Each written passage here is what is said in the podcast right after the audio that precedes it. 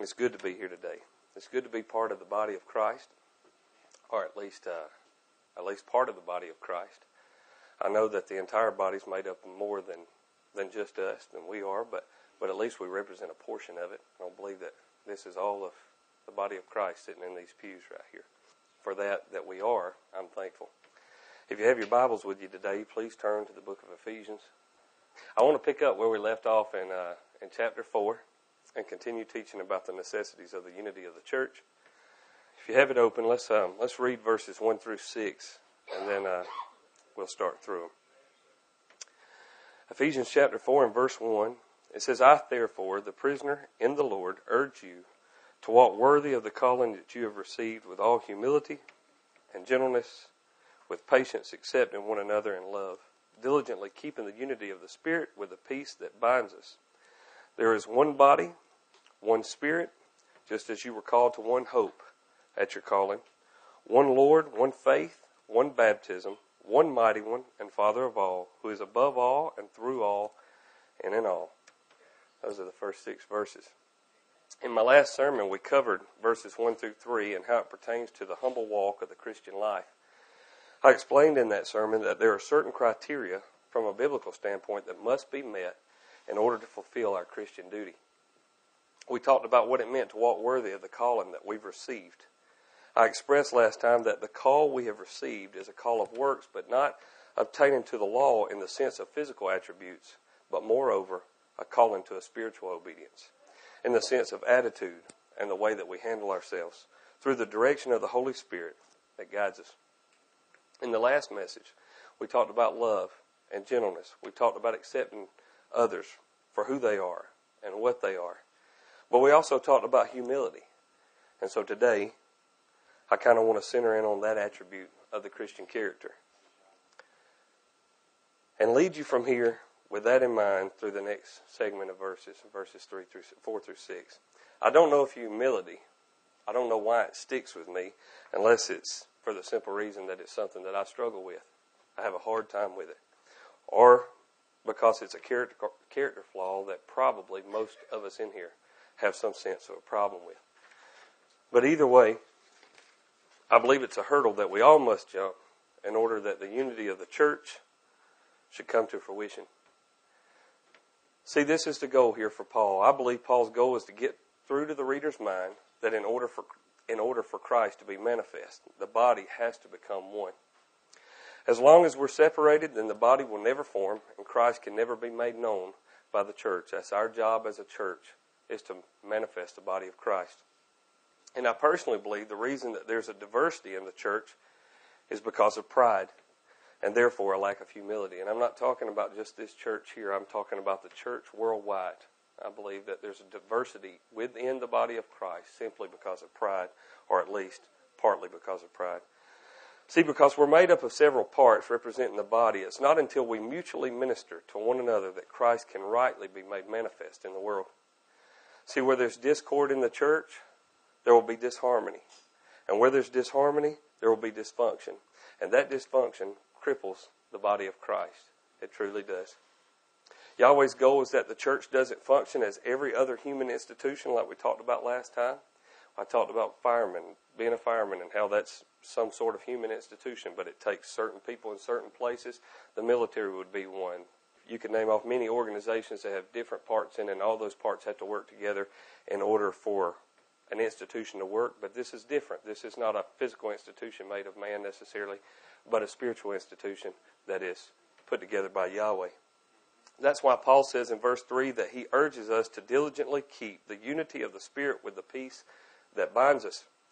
This is nothing new, by the way. Paul is just asking us to be what Yeshua has already prayed for us to be in John chapter 17. In John chapter 17 and verse 21, Yeshua prays, May they all be one, as you, Father, are in me and I am in you. May they also be one in us, so that the world may believe that you sent me.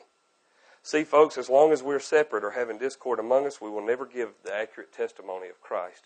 We can never depict him as perfect as long as we're separated and segregated throughout the body. So the question is then, how do we become unified so that we justify the body of Christ? So that in turn, when someone sees the church, they don't see a dysfunctional, fractioned organization, but rather a living organism that lives, breathes, and functions as one. If you'd like a new definition for oneness, that's it. Unity amongst believers. That's true oneness.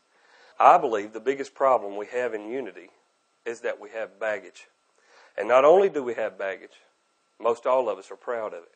Whether it be traditions or doctrines or whatever, whatever it is, we all have baggage and we stick to it. We stick to our guns. We don't want anybody messing with the baggage that we, that we bring. And this creates major problems within the church. Now, while I'm saying this, don't assume that I'm talking to the man that's sitting across the aisle from you. I'm talking to you, and I'm talking to me.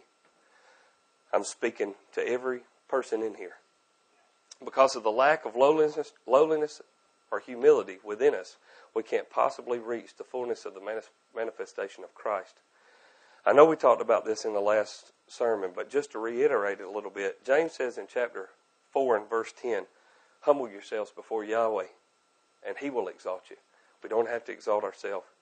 Jeremiah says in chapter 9 and verses 23 and verse 24, it says, This is what Yahweh says The wise must not boast in his wisdom, the mighty must not boast in his might, the rich must not boast in his riches, but the one who boasts should boast in this, that he understands and knows me, that I am Yahweh, showing faithful love, justice, and righteousness on the earth. For I delight in these things. Folks, we're not to boast in anything. Humility, humility, humility. And I think this is where we all struggle some. And maybe it's just me, but I believe everybody struggles with humility. Whether it be pride in doctrine, pride in status, pride in wealth, pride in knowledge, or whatever else be the case, we probably all struggle with pride in something. And folks, humility is the only thing that will allow us to be gentle or meek. Being humble doesn't make you a coward. It doesn't mean you're not right in your beliefs or wrong about something necessarily. It just means that you have control over the knowledge or the power that you have. Being humble or meek is just a willingness to submit without rebellion and retaliation for the good of the other man. It's nothing more than power under control. Just because you're meek, just because you're humble, doesn't make you wrong. It doesn't make you a coward. It doesn't make you a sissy. It just means that you can control that arrogant attitude that you have. And it's so important because where there's meekness and humility amongst believers, there can and most likely will be unity. If we can consider someone else as more important than ourselves, then we can unite. Paul says in Philippians chapter 2 and verse 3, he says, Do nothing out of rivalry or conceit, but in humility consider others as more important than yourselves. Everyone should look out not only for his own interest, but also for the interest of others. This is the goal, guys. Making yourself nothing so that someone else may be something. And, brothers and sisters, it will not always be this way. James says if we will humble ourselves, then Yahweh will exalt us. Let Yahweh do the exalting. Let's not exalt ourselves. Is that not the case for the body of Christ? Will we not be exalted? We've just finished the first three chapters of the book of Ephesians, and Paul has done nothing but lift us up and tell us how we will be. When the kingdom comes, we're already have inherited the, the kingdom. We've been blessed over and over and over again. So one day we will be exalted. Paul tells us all about it. But for now, for here, we should be seeking unity amongst others in the in the body. And listen, folks, I'm not talking about getting run over. I'll accept whatever comes until the holiness of Yahweh is defiled, and then I'll stand. All I'm saying is this I'm not concerned with what happens to me or what somebody says about me because humility and meekness doesn't stand up for itself, but rather for the cause of righteousness. It doesn't have to stand up for you. This doesn't make you a coward, it makes you a saint. That's a quality of the saint. Humility is a quality of a saint. Humility and meekness, that's the right step. This is a step that we should take. Now, if we can master humility and meekness or gentleness, what will that lead to? Where does that go? Patiently accepting one another in love? Possibly that's what Paul mentions next. Long suffering. The word patiently accepting or long suffering here comes from the Greek word macrothumia. And it means to literally, literally to be long tempered, to not get upset. Folks, this is what we need to be. This is what we should be. This same word is used of Abraham in, in, in Hebrews chapter 6 and verse 15. It says that after waiting patiently, the word macrothumia there. Abraham obtained the promise. Folks, Abraham waited a hundred years. He was a hundred years old when he obtained the promise. You think that's patient enough? He was given a promise and was long suffering in order to obtain it.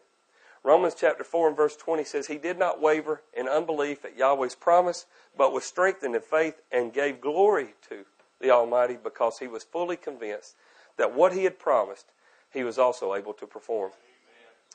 Do you hear that? Abraham did not waver in unbelief of the promise, but was patient because he knew what Yahweh promised, he was also able to fulfill. See, Abraham was long suffering. He was patiently accepting of everything that came his way. He didn't waver because of his faith in Yahweh's promises. And what about Noah? Noah built an ark for 120 years, guys. 120 years for crying out loud. He was probably the laughing stock of everybody around him. I can hear him saying now, Why do you need a boat, Noah? What do you mean, rain, Noah? You've got to be the craziest person in the world to be building a boat. What is a boat? Noah didn't waver. He kept stacking his wood, kept building his boat, and one day the rain came. He had faith in Yahweh. Yahweh said, Build a boat. Noah built a boat. He had faith. Yahweh said, It's going to rain. Build a boat, Noah. Build the boat. It saved Noah's life. It saved a populace of people because Noah was faithful. He believed Yahweh and his promises. And what about Moses? Oh, the fear that must have been upon him. Oh, the fear that must have been upon him. Who in here would stand before Pharaoh in a foreign land and chance their life? You might say that you would, but I would venture to say that nobody in here would. I would say that you don't have the guts. I don't have them. I, I know that I wouldn't. I don't believe that you would walk up to a king or a pharaoh that can and would cut your head off for speaking in his presence and tell him to let a myriad of people go. I don't believe that you would do that. Not without the backing of Yahweh. But Moses did. Abraham did. Noah did. They were, they were strong. They had great, great faith. They believed Yahweh. They believed Yahweh. And they waited patiently, awaiting a great reward. And they were all unwavering in their faith because they believed in Yahweh's promise and His word. And they will receive their reward too. James says in chapter 5 and verse 10, speaking of waiting on Yahweh, brothers, take the prophets, this is his quote, brothers, take the prophets of who spoke in Yahweh's name as an example of suffering and patience. Examine the prophets. All of them suffered. Ezekiel suffered. Isaiah suffered. Jeremiah is called the weeping prophet because he cried all the time. Yahweh told Jeremiah, he says, go and talk to Israel and they were not going to listen to you. Just go talk to them. I want you to tell them what I want you to tell them. They're not going to listen to you. They're going to be destroyed. They're going to be hauled off into Babylon. But you go on, Jeremiah, you tell them anyway. He wept and cried for the, for the people of Israel. And they didn't listen to him, but still, he dealt with it. Long suffering, long suffering, long suffering. He was long suffering, waiting on Yahweh's promises. See, we all have to be long suffering. And not just with circumstances. Not just with circumstances. Moses was long suffering with not only circumstances, but people also. Abraham was long suffering with circumstances. Noah was long suffering with circumstances. But we have to be long suffering with people. Paul says, patiently accepting one another in love. In 1 Thessalonians chapter 5 and verse 14, the same word is used, macrothumia. It says, And we exhort you, brothers, to warn those who are lazy, to comfort the discouraged, to help the weak, to be patient, macrothumia, with everyone. We have to be patient. That's not easy to do, folks. When someone doesn't look like we want them to, or maybe they don't agree with our doctrine, or whatever it is that's disagreeable with us, we want to straighten them out. We want to get in their face. We want to tell them the truth. We want to make them see what we see. We want them to hear it from us. We want them to, we want them to be right, but we want them to be right according to what we think. The only reason we want to argue is because of pride, folks. That's the only reason that you want to argue. That's the only reason that you want to debate is because you want somebody to understand that you're right. That's the only reason for an argument. That's the only reason for a debate. Even if you're trying to tell somebody something, even if you really want them to see it, pride's what drives it. You can tell somebody and just leave them alone. It's easy. If I see something in the scriptures and I walk up to Elijah and I say, Elijah, this, check this out. This is what I found in the scriptures. This is what I think it means. And Elijah may say, well, that's great. And that's where it needs to be left at. Because if he says, no, that ain't the way I see it, let me show you right here. This, this right here, that's pride. The only reason he would do that the only reason he wants to argue with me is so that I would see it his way, or vice versa. The only reason I would force it on him is so that he would see it my way. It's all pride.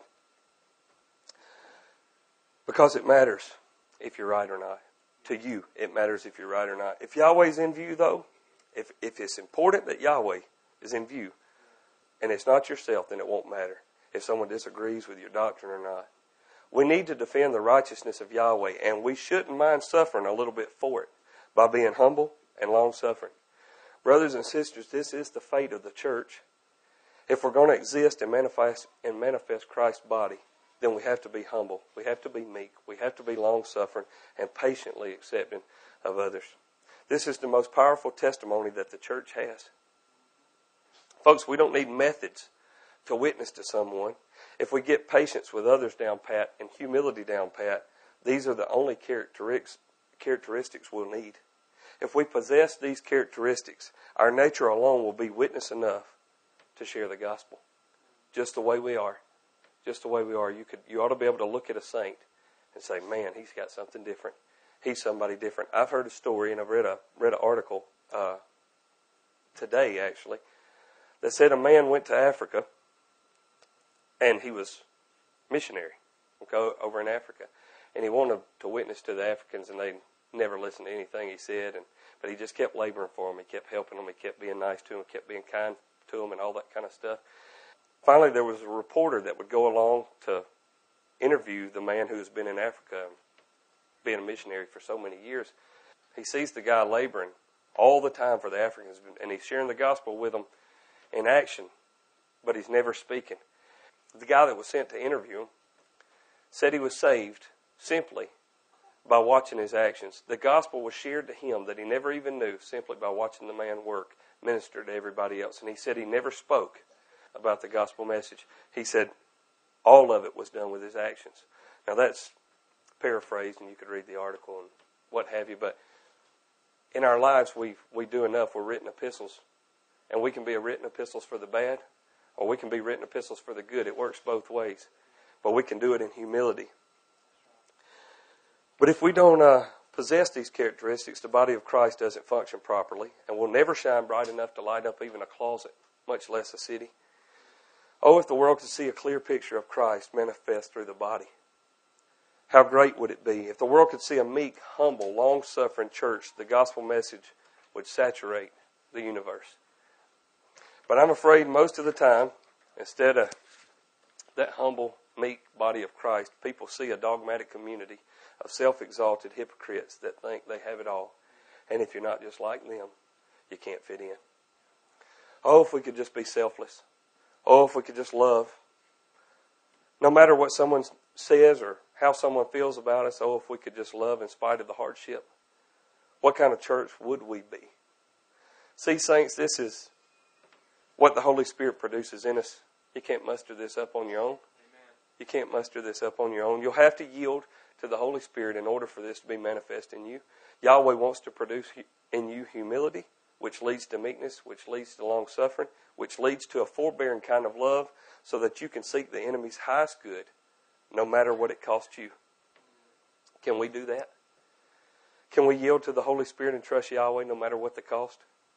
Can we do that and become one so that the body can manifest Christ? Can we do that? Just in here. Can we just do that in here so that when somebody sees us, they say they're unified? They're all meek. They're all humble. They're all loving. They're all kind. They're all gentle. That's the body of Christ. That's a part of the body of Christ. We're just a small portion of it. If we can't get it together in here, how in the world are we going to get it together out here? I think the unity has already been comprised all we have to do is not destroy it. Verse 3 of Ephesians in chapter 4 says that we are to keep the unity of the Spirit with a peace that binds us. That means we already have it in us. We just have to keep it. He's already made us one. We just have to maintain that unity. 1 Corinthians chapter 12, verses 12 through 13 says, We are all parts of one body. We are baptized by one Spirit into one body. Romans 8 and verse 9 says, The Spirit of Elohim lives in, a, in us already. Folks, all we have to do is maintain what we already have. I'd mentioned last time that I taught. Being a saint is just actually becoming what you already are. Starting to live out what Yahweh's already made you. And not destroy the spiritual nature that, that He given us. And the key to all this, to all that, is humility. We have to make ourselves have the attitude of Christ. Folks, as long as self is at the forefront, we will always be working against the intentions of Yahweh and against His church.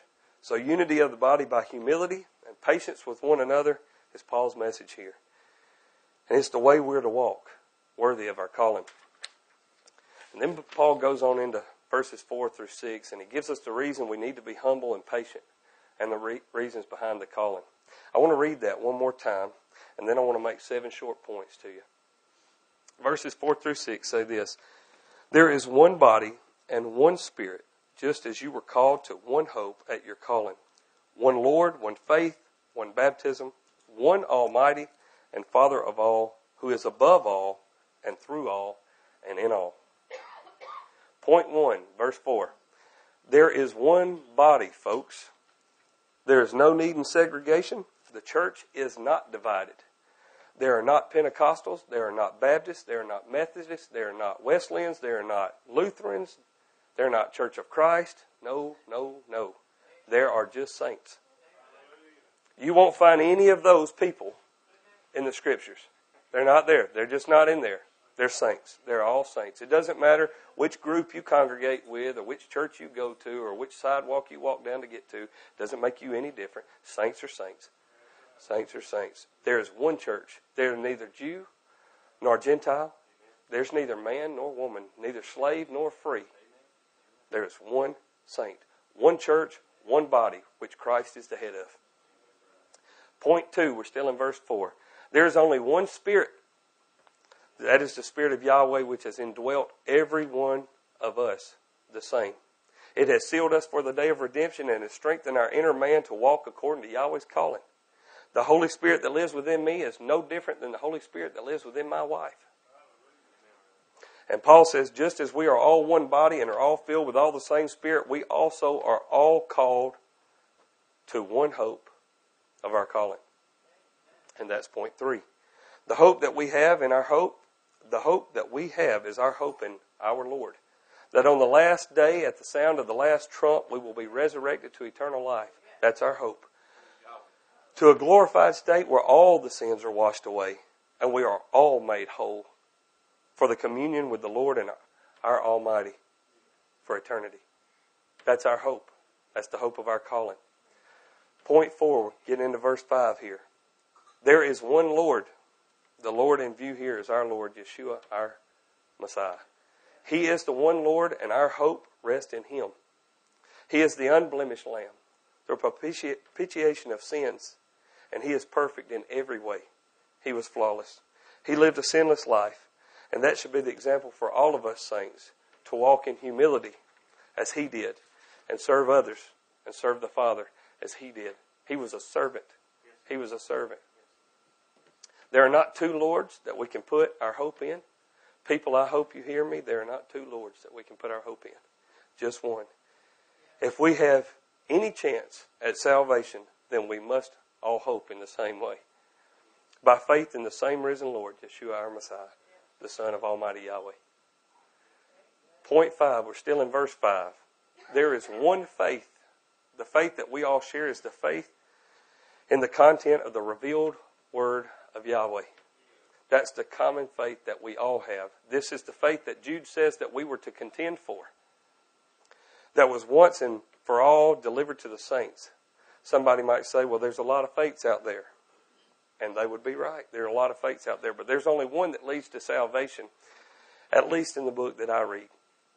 And that's the faith in Yeshua the Messiah, the only begotten Son of Yahweh. One Lord, one faith, and then Point six, one baptism. Now, some people might think this is a spiritual baptism in context here.